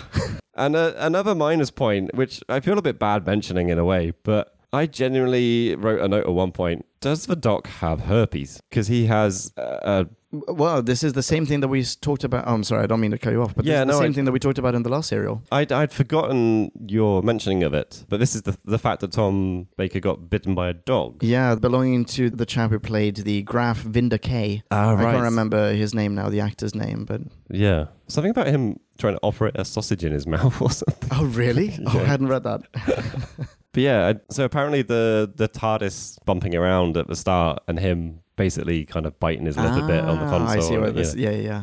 It's the equivalent to feel the like- ice cave in Empire. Yes, absolutely. Um, but I feel like there must be makeup that's good enough to hide that kind of stuff. And and I, I didn't pick up on it, but I've seen reference to the fact that there is continuity errors galore with this. Like in some scenes it is covered up, in some scenes it's not. And Oh, okay. um, which just it's, it's a, a slightly negative point that you know they they couldn't. like, It doesn't seem like that severe. A cut. Maybe maybe I'm doing him a di- uh, dis- disservice and the, and the, the makeup artist a disservice. Maybe there was you know a really serious mark on his face that was really hard to cover, but it seemed like it wasn't that Mm. No. big a thing. And yeah, and it, the one little knocking of a console didn't seem big enough to really justify the fact that your main They character didn't really is- make a deal out of it either. He No. doesn't stumble around holding his face. Exactly. Like just a little bit extra. Like your reference to to Hoth and the the monster. Yeah. Like there's an entire scene of Luke recovering from that in a, a back to tank and you know, he is like on death's door, you know. Yeah, exactly. So yeah.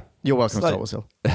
It's like negative around that as well. But I think generally, yes, the positives are outweighing the negatives. There are niggly things here and there. It's a good thing. It's not a great thing. So I'm in right kind of ballpark with you. I think I was enjoying a bit more, but I think I've actually talked myself down a bit, and I've listened to yours now, and I've talked myself Oh, down a sorry. bit more. And I was going to go with 3.8. I'm thinking I'm dialing it back a bit just to a 3.6. Ah, 3.6. I feel like I was really harsh actually. Not with my rating. I'm gonna I'm sticking with my 3.4, but I really want to I want to echo every positive thing that you just said except for the queen because I feel like she was underwritten. But, Oh. but uh, yeah, Maybe I just liked her boots. Tom Baker, Romana, the Queen's boots, all of it.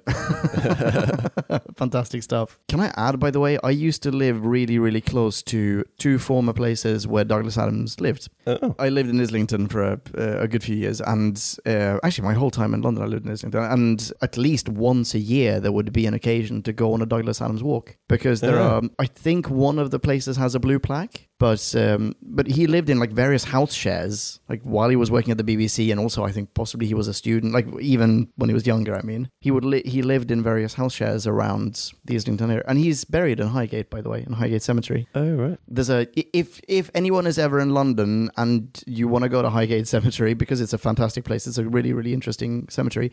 Visit Douglas Adams and bring a pen because people don't leave flowers; they leave pens. This is a thing done with. Is this just writers in general? Because I feel like there's Oh, is it? another grave where people. I don't know. leave I've pens. I've only ever seen that with his grave. Uh, but it- maybe you're right. Anyway, oh, what a champ! yes. What a chap indeed. Listener minis. Now let's hear from podcast land. Max 250, or it would get out of hand. So we have one listener mini Indeed, Rooney. so far. There's a possibility of some futuring some others because we've done this at a little short notice. Yeah, I mean, no notice. I'm so sorry, Podcast Land. I didn't update the website. I didn't put anything on Twitter or Facebook. I apologize. But we do have one in from Kristaps Paddock. What up, Chris Taps? Hello there, Kristaps. Kristaps starts heresy to say this, but I actually don't like this story that much. Hmm. It's Douglas Adams, and there are jokes, but it's not really that funny. Ah. Also, the anarchy that would later make Hitchhikers an absurdist masterpiece just comes across as chaos. The dynamics between the captain Fibuli and the nurse slash Zanxia aren't funny so much as they're cartoonish, casually abusive, and one dimensional. For this reason, it feels a lot like a sixth Doctor story. Hmm, Ooh. Curious about that. Kristaps continues. What I will say for this story is that there's a lot to sink your teeth into here. Douglas Adams was clearly trying to write an interesting script and story, which is unfortunately more than can be said for some serials. And Kristaps gives this. 3.6. Ooh, that's a nice number. That's a very nice number. oh, excellent rating, excellent mini, Kristaps. Thank you very much. Very good. Thank you. Yeah, same rating, slightly different reasons. Yeah. Yeah. Yeah. I believe Kristaps has said that he will be leaving Twitter. oh, But in case he hasn't already, you can find him at Paddock ND. no doubt. well, there is doubt now. because There it's is some doubt.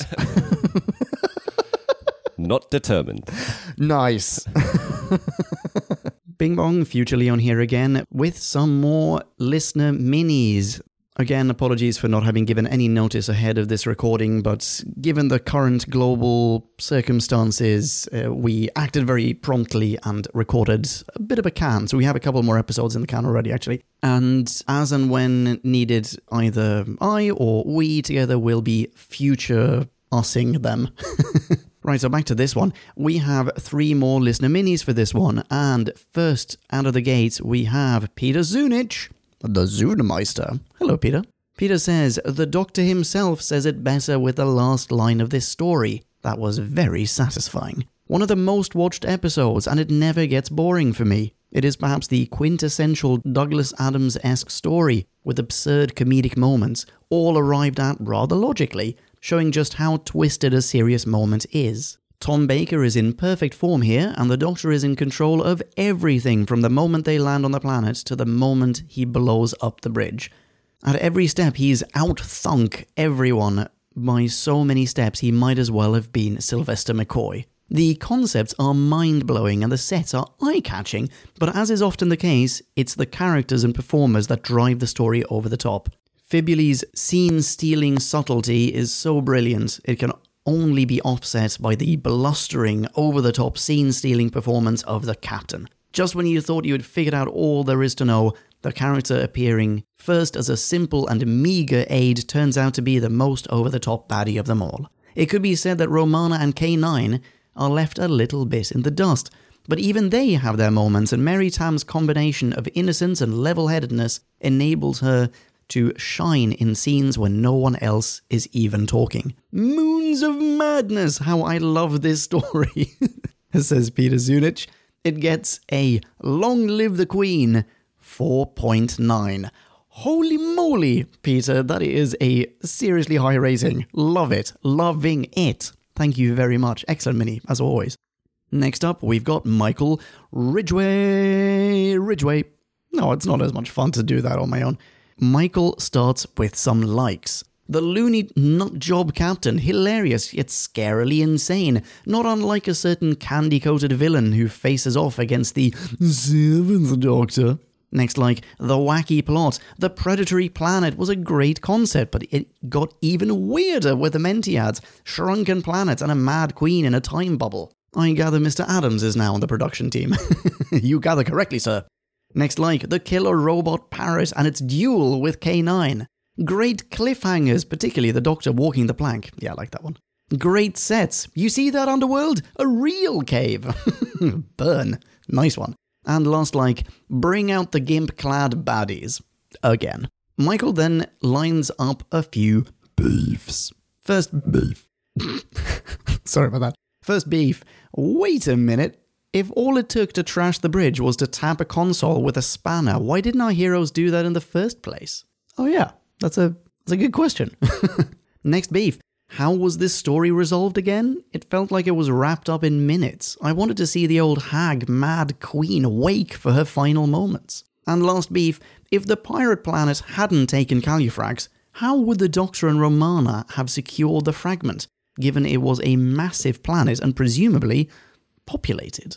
Was it though? I have a feeling that uh, the doctor says something along the lines of it being really cold, inhospitable, and uninhabited, but I may very well be mistaken. The fact that it was absolutely massive, though, that is already a that's an argument against this having been a good plan in the first place. Michael continues with, in summary, ridiculous, highly entertaining insanity, and he gives this a rating of 4.4 out of 5 gimp foot soldiers being tricked with jelly babies, mentally mauled by mentiads, zapped with guns, crushed with rocks, flung down moving walkways, and blown up. Oh, yeah, this is a seriously violent serial. Loving it. A masterful mini, as always, Michael. People who are not Michael. You should give Michael a standing ovation on Twitter. He can be found at Bad Movie Club. Now imagine that those silences were filled in by Jim saying underscore. Nice one. Thank you, Michael. Next up, we've got Paul Warren. Hello, Paul. Paul starts 30 seconds into the pirate planet, and it's clear that this is a Douglas Adams story. From the captain's dialogue, by all the X-ray storms of Vega, where is this nincom? Where is that nincompoop?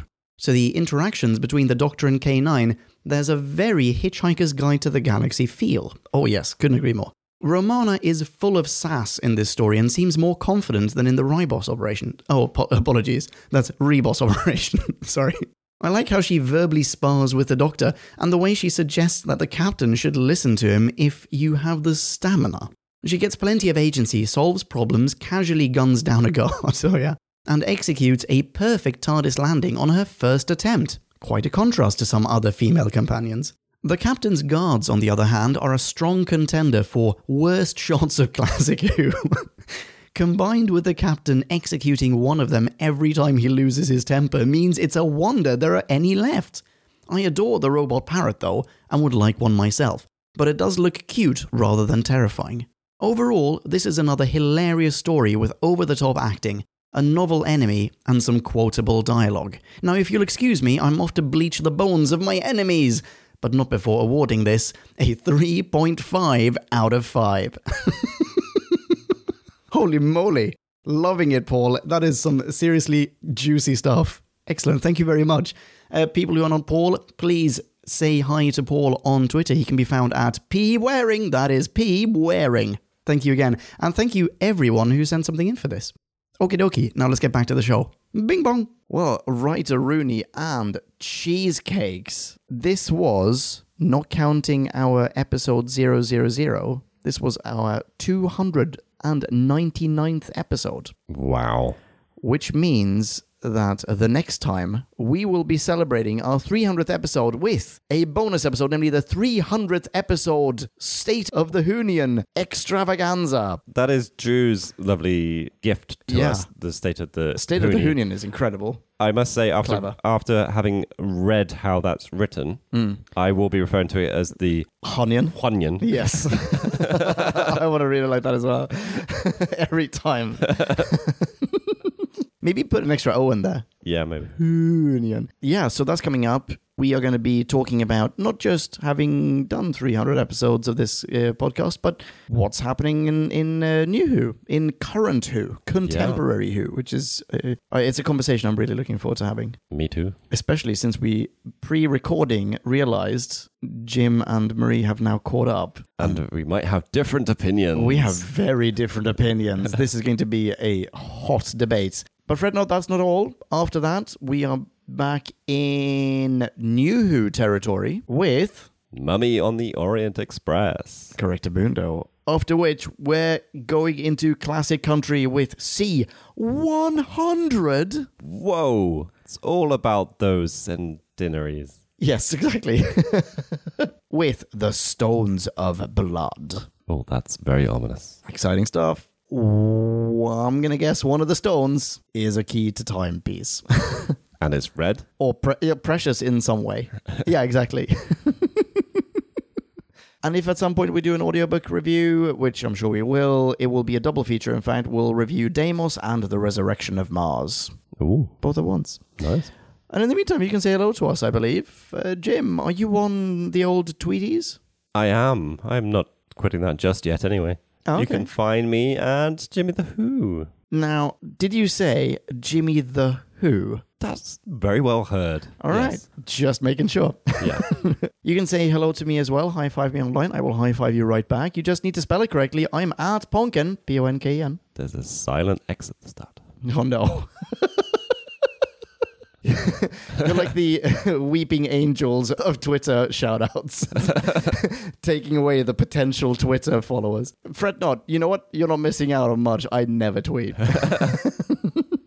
but you have been a lovely audience. Oh my god, so lovely. Oh, thank you so much for listening. Please be rad and excellent to each other. Rock on and ciao ciao.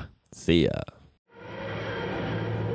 Kablamo! oh, Did you enjoy the show? Then please do what the cosmos compels you to and spread the gospel of who back when. Tell your friends! I've got no friends. No problemo, tell some strangers. Hey. Like us on Facebook. That's facebook.com slash who back when. All in one word. Are you into Twitter? Awesome! High five us online and we'll high five you right back. You guessed it, we're at who back when, all in one word. Check us out on Instagram for behind the scenes photos and other Whovian goodness. Watch our videos or even listen to our podcast on YouTube. That's whobackwhen.com slash YouTube. Vote us up on Reddit, listen to us on Stitcher, and head on over to our website, whobackwhen.com, where you can submit a review of your own, browse the article archives, and peruse our visual index of aliens, monsters, and more, which increases in kablamos with every episode. And lastly, give us a rating and review on iTunes. It helps our show get noticed and earns you lots of karma points. That's it, rock on and be rad and excellent to each other. Catch your earballs in our next Who review or bonus episode. Until then, Cha-chao. Who back when?